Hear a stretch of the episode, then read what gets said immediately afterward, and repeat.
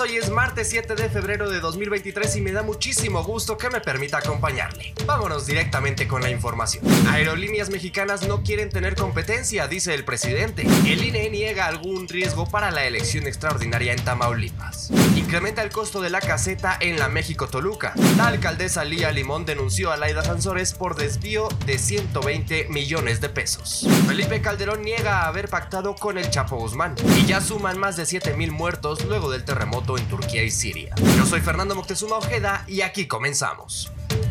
Al cierre, con Fernando Moctezuma Ojeda.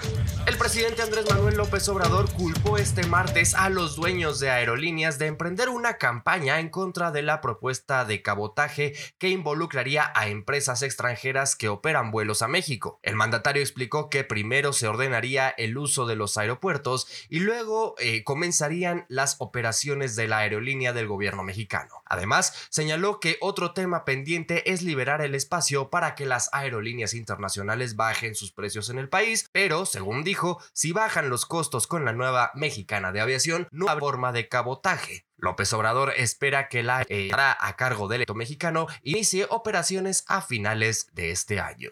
Ahora le cuento que un supervisor del Instituto Nacional Electoral en Tamaulipas se encuentra desaparecido, según reconoció la Comisión Estatal de Búsqueda. Sin embargo, el árbitro electoral rechazó que esto sea un signo de violencia que refleje riesgos a su personal o a la ciudadanía.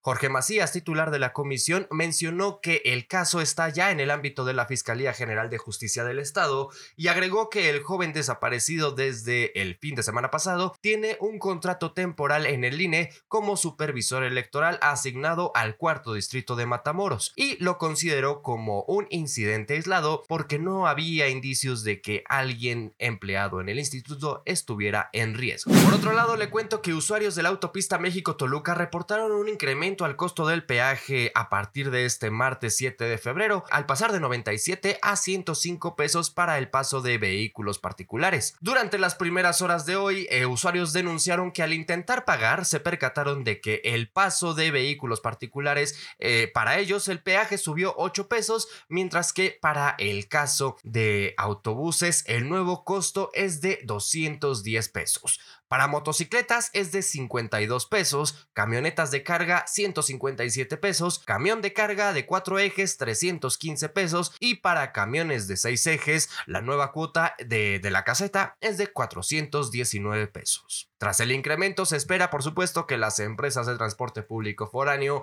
hagan un ajuste en sus tarifas, cosa que ya ha ocurrido en años pasados. De vuelta en la Ciudad de México, le comento que la alcaldesa de la Álvaro Obregón, Lía Limón, interpuso una serie de denuncias por el presunto desvío de 120 millones de pesos por parte de Laida Sansores, actual gobernadora de Campeche, cuando estaba al frente de la demarcación. En conferencia de prensa, la alcaldesa detalló que las denuncias son por un presunto quebranto al erario por al menos 70.8 millones de pesos tan solo en los programas de Mercomuna, autocuidado de personas adultas mayores y promotores del desarrollo social. Asimismo, aclaró que en el caso de Mercomuna se detectó que en el padrón de beneficiarios hubo cobro de recursos por parte de personas fallecidas, personas que no vivían en la demarcación y funcionarios de la alcaldía que se acreditaron como supuestos dueños de negocios para poder cobrar el programa social.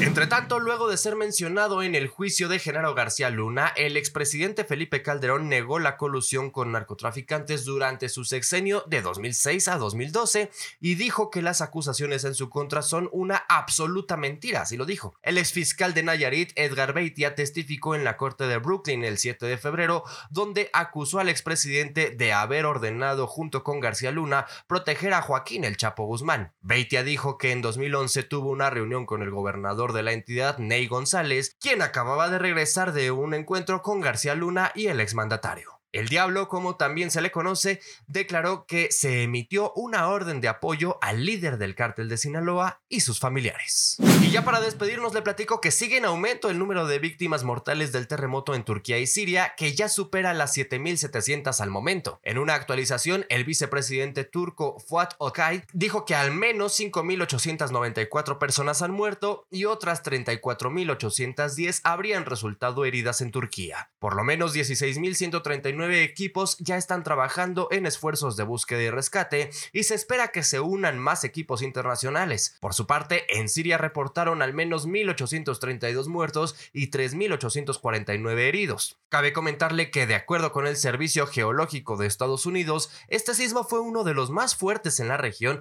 en más de 100 años y se produjo a 23 kilómetros al este de Nurdagi, en la provincia turca de Gaziantep, con una profundidad de 24.1 kilómetros.